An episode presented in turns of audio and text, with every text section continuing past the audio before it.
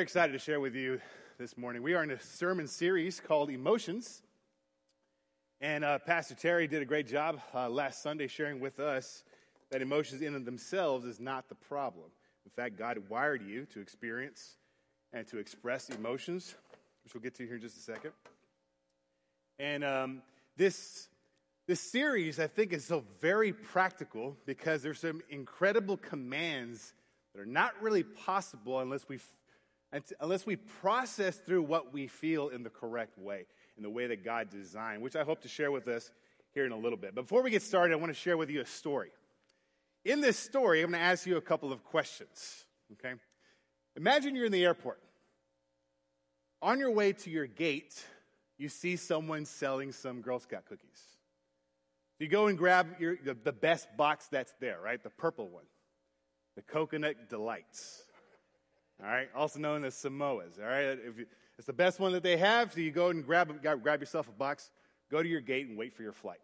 As you're waiting, an older gentleman comes and sits down right next to you. Now, there's other open seats available, but he sit, he decides to sit down next to you. Now, being the good Christian person that you are, you're not going to allow yourself to feel like your space is being invaded. It's like, you know what? It's going to be long-suffering here, you know? I don't know why he's sitting next to me, but hey, you do you. Your stomach starts to grumble. You're like, oh, my box of cookies. So you reach down to grab your box, and as you're going down, you feel his eyes watching what you're doing. You grab the box. You bring it up to your lap. You start to open it. You see the uh, the cellophane. You start to open the cellophane. You pull out the plastic tray that's holding all the coconut goodness. And the entire time, his eyes have not left your hands. Now, you're not watching him. You're kind of just seeing this in the peripherals. Okay, now you're thinking you're a little weirded out by this, being the good Christian person that you are. You say, you know what? He's probably hungry. He's probably these. He probably understands that these are the best Girl Scout cookies. He probably just wants one. Okay, he, pro- he, he probably is hoping, dying, that I would ask him if he would like one. So as you have the tray in your lap, you're kind of putting the words together about what you're going to do, and then finally addressing this person and say, hey, would you like to have a cookie? But before you could do that, you see a hand come across your face and pinch one of them and pull it back toward his face. Now you're looking at him, and he doesn't say a word to you, but eats your cookie. You're flabbergasted. But being the good Christian person that you are, you're not going to let him have it. You're going to say, you know what? You know, I mean, you're not going to let him have it. That's what I mean. You're going to let him have the cookie. You say, you know what? Maybe he grew up without manners. Maybe he's this. Maybe he's that. You're rationalizing the situation, kind of just make sense of it. But regardless, you're just not going to lash out. You grab yourself a cookie, and as soon as you grab one, he grabs another. And this goes on until there is one cookie left, and you cannot believe what has just transpired in these past few moments. And you're thinking, surely he's not going to take, whoop, he takes the last cookie. Now, this is it. You've had it. You've had it up to here. It's like, I'm going to say something. You turn to him, and then he does something unexpected. He takes the cookie and breaks it in half. Offers you half of the cookie. Of course, you, of course I'm going to take it. It's my cookie. He eats his half, gathers his things, bows to you, and walks away. Doesn't say a word. What do you think of a person like this? What are some words you would use to describe a person like this? You know, invasive, impolite, maybe some other words, I don't know. So you just cannot believe what just happened. You cannot wait to get home to tell your family about this big weirdo that just sat down next to you and ate all your cookies. Now, you're in, you hear over the intercom that your flight is ready to board. You get in line, and as you're in line, you reach into your bag to pull out your boarding pass. And as you reach in there, you feel a box. Mm-hmm. You pull out that box. It's a purple box. A box of Coconut Delight Samoa Girl Scout cookies. Unopened. You think, wait a minute. How is this unopened? We just ate my whole... and it just hit you like a bag of hammers. The entire time, you were sharing his box of Girl Scout cookies. And he just let you.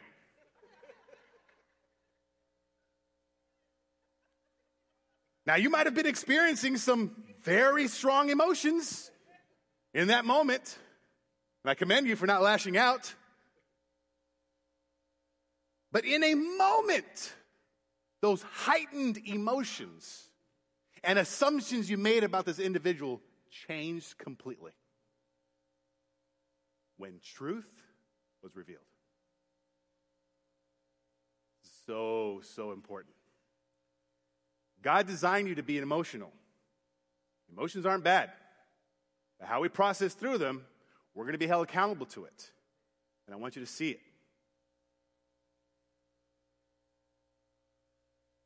My hope is that we give us we get some insight this morning about how to process through what we feel. My hope is to give you a few things to consider to help us thoughtfully respond to what we feel, as opposed to simply react without thought or conviction. Now, something we need to make very clear right off the bat is that emotions in and of themselves are not wrong. Like I said, Pastor Terry did a great job last week explaining that, saying that God designed you to experience and express emotions, that it's a vital part to how we connect with God and to one another. So this will not be a message about your needing to shove emotion down. We need to recognize what emotion is. For we need to recognize what emotion is. It's a prompt, which I hope we'll see in a second. Well, this will not be a message about your needing to become some emotionless Vulcan in order to live worthy as a believer. So please do not entertain that thought. Rather, this message will be focused on how to not be ruled by your emotion. Why is this important? Because when our emotions are allowed to sit in the place of authority in our lives, we can get into some real trouble. When emotions cause us to make assumptions that we deem to be the truth, we can get into some real trouble. You know what assumption is? Assumption is the lowest form of intel.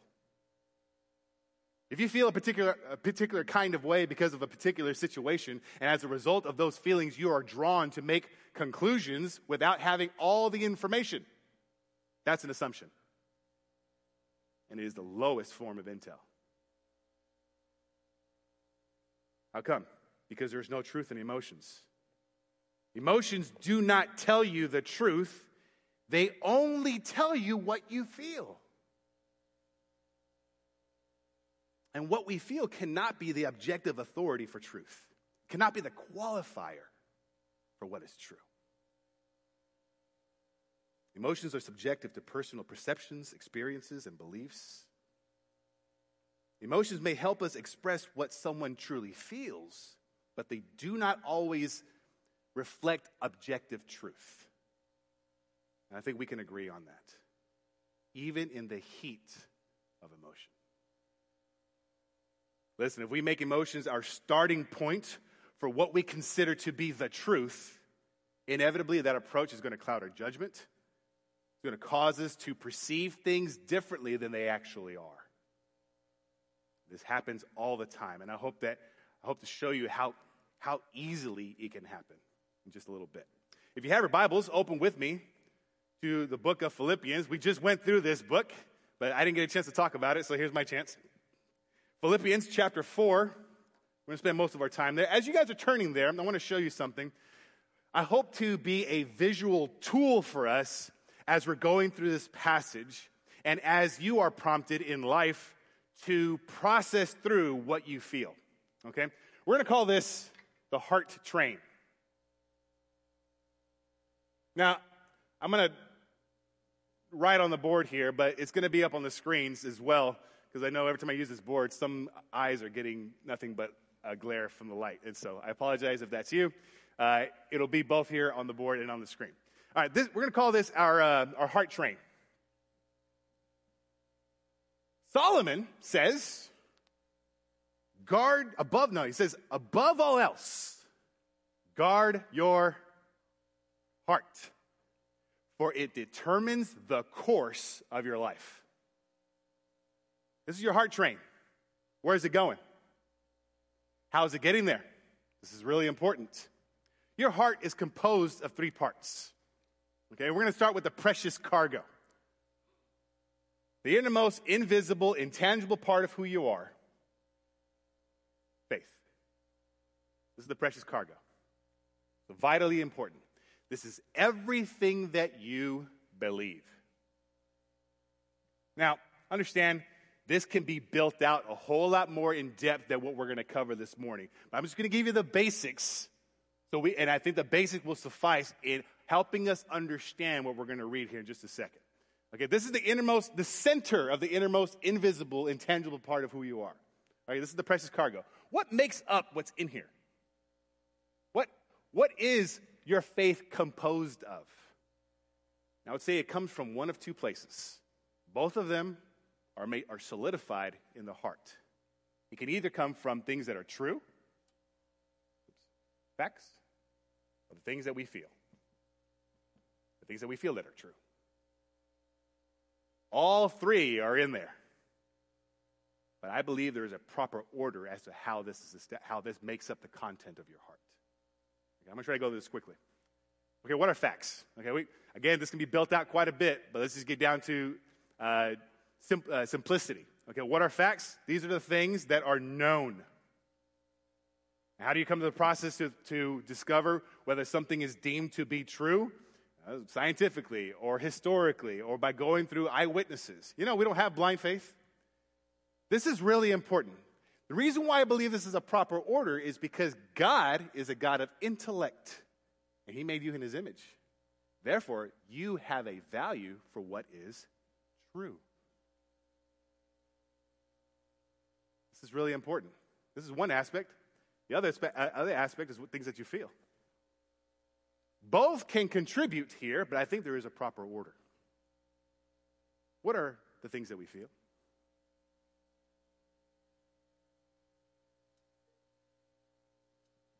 This is our emotions. The reason why the order is so important, because God is a God of intellect, that means he made you a creature of reason. You know what the Bible says? The Bible says, be ready always to give a reason for the hope that is in you. You know where it says that? First Peter three fifteen. That is the motto of our youth ministry. Be ready always to give an answer for the hope that is in you with gentleness and respect. Be ready always to give a reason for your belief. You know, you don't have blind faith. We don't have blind faith. God did not call on you to have blind faith. This is very important. Why? Because you can believe whatever you want. I can say, I believe the moon is made out of cheese. All that dust stuff, Parmesan. I can believe whatever I want, but unless my belief is sourced in reality, it doesn't have very much weight. It doesn't have any value. Here's the problem. If this is our starting point, we're still going to progress. It's still going to contribute to what we consider to be truth.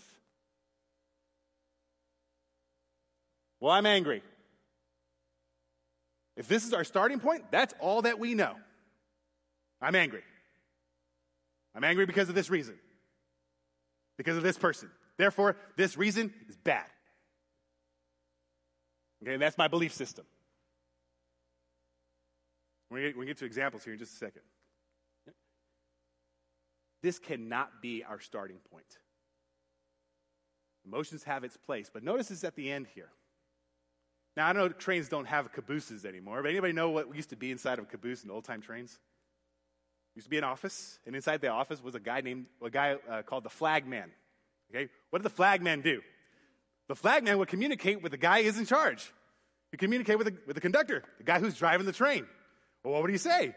He would be watching what's going on here. He's watching the precious cargo. If there's anything going wrong, he offers the alert. And that's what feelings are. Emotions are the check engine light of your heart. Now, what does the check engine light do?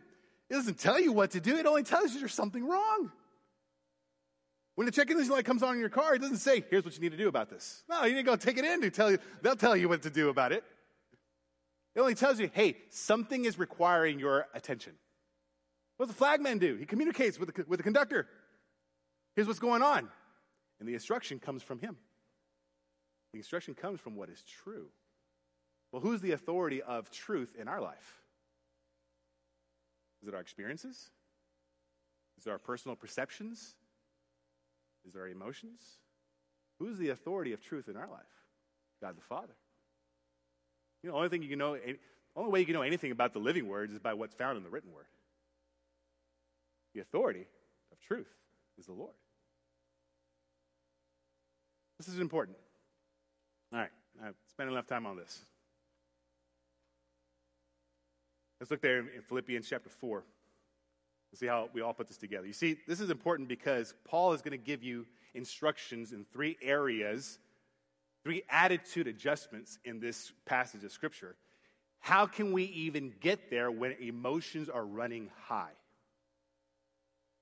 Okay, this is really important because, for instance, what if somebody tells you you're ugly? Someone says, you're ugly, I don't like you. Okay, is that truth? That may be, that may be the truth of, that may be their truth, but is it the truth? If someone tells you ugly, what are you gonna do? You're gonna feel bad.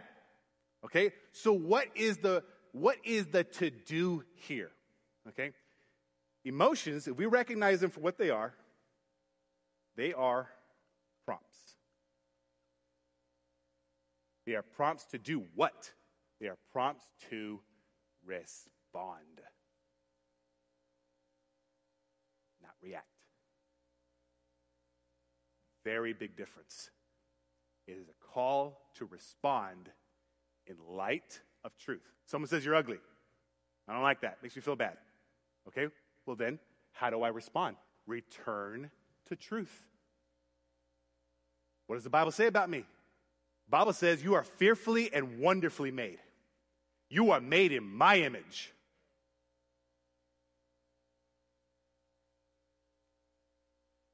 The Bible says, man looks at the outward appearance, I look at the heart.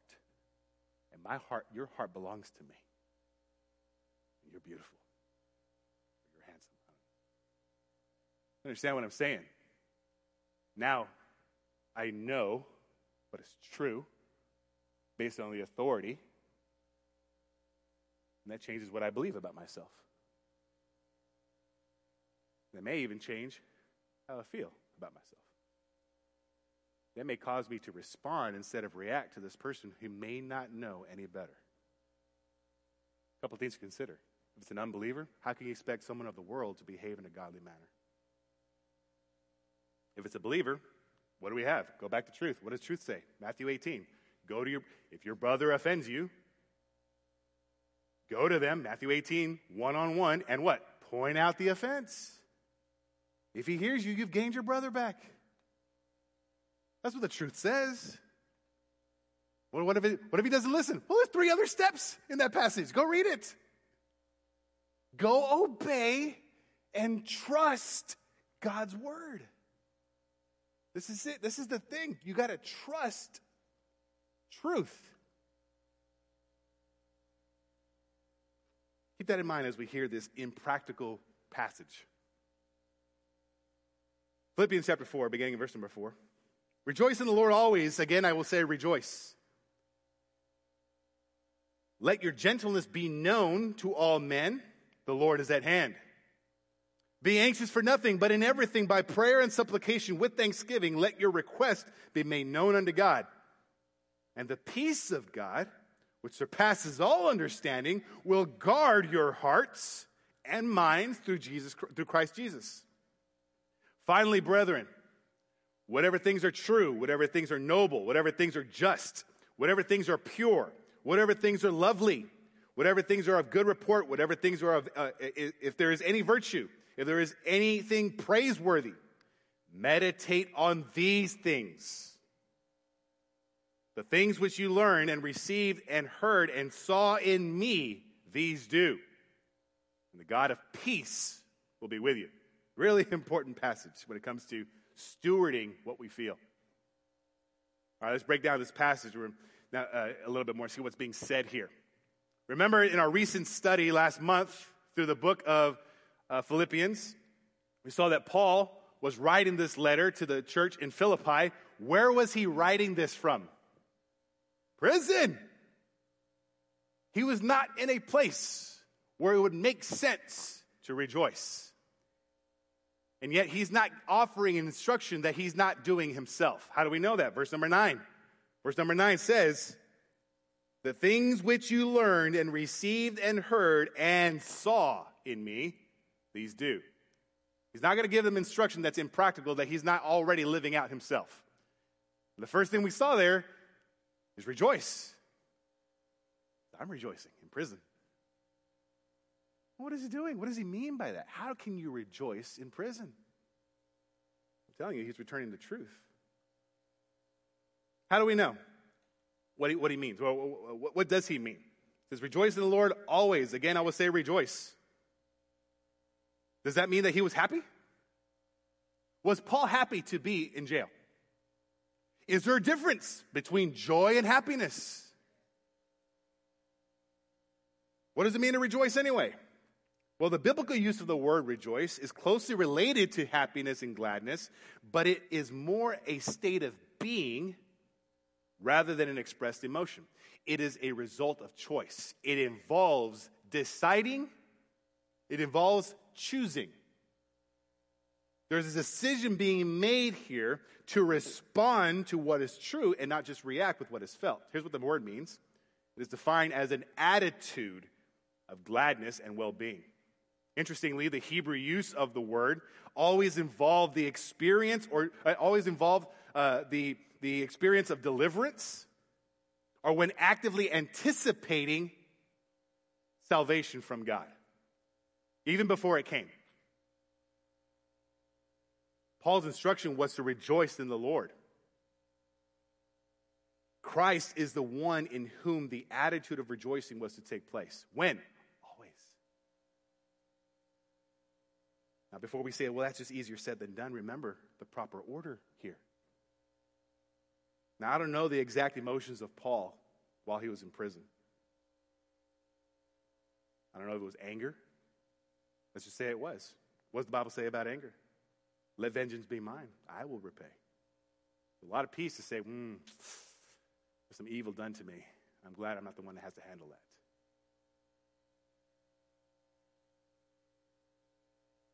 But what of his sadness? Absolute total depression. What does the Bible say about that? God is near the brokenhearted. What if it's fear? What if fear, what if fear was the emotion that he was experiencing? Well, the Bible says a whole lot about fear, which we'll get to in just a second. The point is, while in prison, Paul is, Paul's use of the word rejoice was appropriate. It was not an impractical instruction. Does that mean he was always happy? No, because joy and happiness are not the same thing.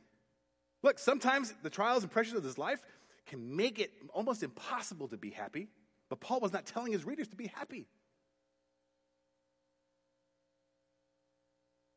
There are definitely many circumstances in which Christians cannot be happy, but they can always rejoice in the Lord and have peace in Him. The faithfulness of God never stops. The kindness of our Lord never ceases. The mercies of our God are every day. That's the truth. Do you believe it? Listen, he, Paul had every reason to get lost in anger, to be overwhelmed in sadness, to be overcome with fear, but he wasn't. He chose to rejoice. And it was not an impractical instruction he was given to the church of Philippi. He had inner joy, even through difficult circumstances like persecution, imprisonment, the threat of death, which were very much against him. Why? Because he knew what was true. That's what I mean by filtering emotions through what is true and not being ruled by them. Truth was the driving train of his heart. And so it must be with us. Verse number five. We're going to go through this a little bit quickly. Uh, Let your gentleness be known to all men. The Lord is at hand. Very interesting passage. In addition to joy, believers are called to be known for gentleness. Not just be gentle. Be known for your gentleness. What does that gentleness means? It is an attitude of humility, or literally to bend low. It is a kind and soothing approach. It is quiet and tender in demeanor. It's not harsh. Now, when is it most difficult to be gentle? When emotions are high. When you're dealing with difficult people. When you are grappling with difficult circumstances. And these emotions are running high.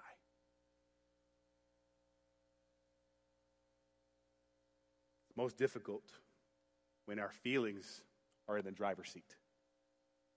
And not what is true. When we respond to what we feel instead of react. When we let our emotions do the thinking for us. Truth needs to be in the driver's seat. Now, it says, let your gentleness be known to all men. How can you be known for all, for, for, how can you be known for anything? By having that be consistent in your life.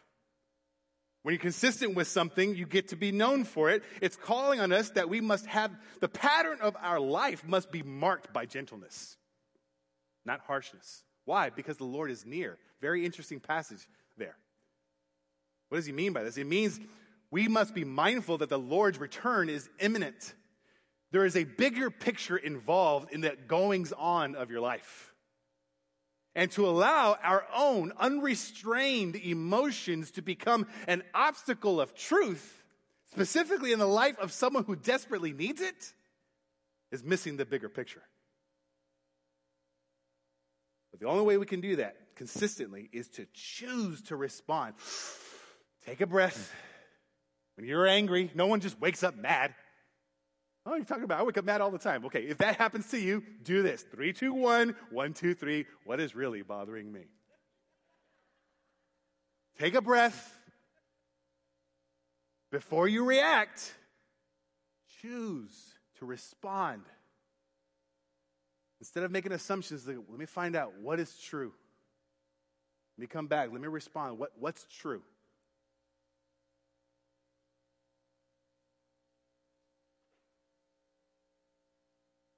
Understand that the way that we react to others will be noticed.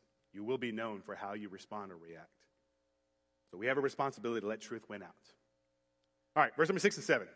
Uh, verse uh, six and seven. Be anxious for nothing, but in prayer and supplication with thanksgiving, let your requests be made known unto God. Ah, we finally come to the unfair passage. Don't be anxious. We have to be careful about what this passage is telling us to do, rather what it's telling us not to do. It says, be anxious for nothing. Do not be anxious. Let me ask you, is anxiety an emotion? Some people would say it could be. But how about in the context of this passage? Listen, if it is an emotion alone, that would be inconsistent with how the other words have been used so far. Rejoice is an attitude, verse four. Gentleness, an attitude, verse four, verse five. Anxiety, just an emotion? Or is there a decision being made? Here's the definition. Anxiety is the state of worry, heaviness, or great alarm. It is the experience of pain and toil. It is extreme uneasiness of mind or brooding fear. Oh, there it is. Brooding fear, also known as dread. Brooding fear involves an exchange of truth. How do we know that? Well, you know what the Bible says about fear? In a word, don't. You know, the Bible has three hundred and at least sixty, three hundred sixty-five references to the phrase, do not be afraid, do not fear, fear not. That's one for each day of the year. Here's some of the more notable ones. We won't go through them, but just understand that the, these phrases are all through Scripture and should be reminding us as we are exposed to His Word, as we are returning to His Word, to trust God, to trust God in His sovereignty in your life. We have faith in God, and to trust in his protection and guidance is what this means. I'm afraid. Okay, what's true? God says, don't be afraid. Why not? Let me see. How do you respond to fear? By returning to what is true. You know, real quickly, God asks Job eighty-four consecutive questions in the moment of doubt in Job's life. In the midst of those questions, he shows them this incredible creature called Leviathan. He says, no, this, this Leviathan is just, just looking at him, you'd, you would be afraid. He said, when he rises, he's telling Job, when he rises, even the mighty are afraid. No man dares stir him up. Who then can stand against me? He's telling Job, I made him. Everyone's afraid of Leviathan. I made him.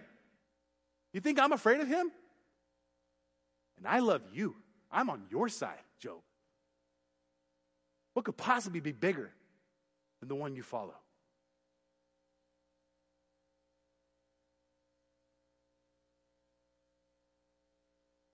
We admire courage, right? As Pastor Terry reminded us last week. Verse number seven says, the peace of God, which surpasses all understanding, will guard your heart and mind through Christ Jesus.